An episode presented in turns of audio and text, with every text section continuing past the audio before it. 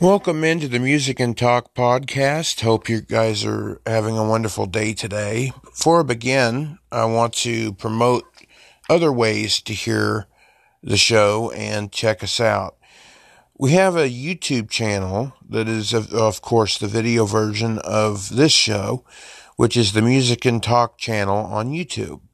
Also, check us out on Instagram, the Music and Talk channel. Just search for that on Instagram.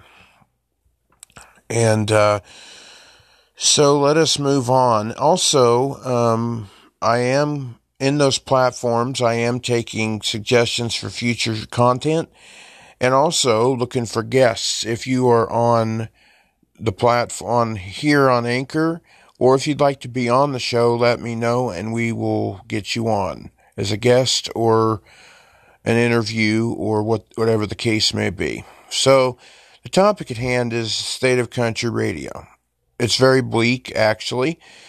If you talk to insiders, they will agree with you with me in this. Um, country music is in bad shape, just as as country radio is in bad shape.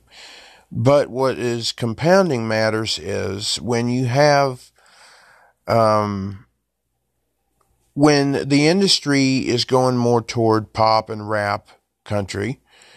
It is going away from what made country great in the first place. You hear everything is exactly the same on country radio. You can't hardly tell from one singer to another. It's lost all feeling, in my opinion, really. And country radio is um, basically programmed by um, a consultant um, you rarely have request shows anymore on country radio. Um, the playlist is pre programmed, and um, the DJ just plays what he's told. Half the time, they don't even announce the songs anymore, they just announce giveaways and contests and things. And very rarely anymore is a DJ live in the studio. It is what's called voice tracked, which can be done from anywhere in the world at any point in time.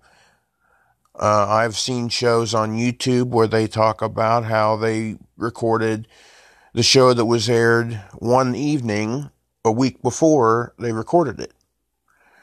And that's not acceptable to me. Um, the only thing they do is sometimes if something happens, like if the weather changes or whatever, they can go in and make it sa- uh, at that time and make it sound as though they just did it right then, even though it might be an hour two, three before.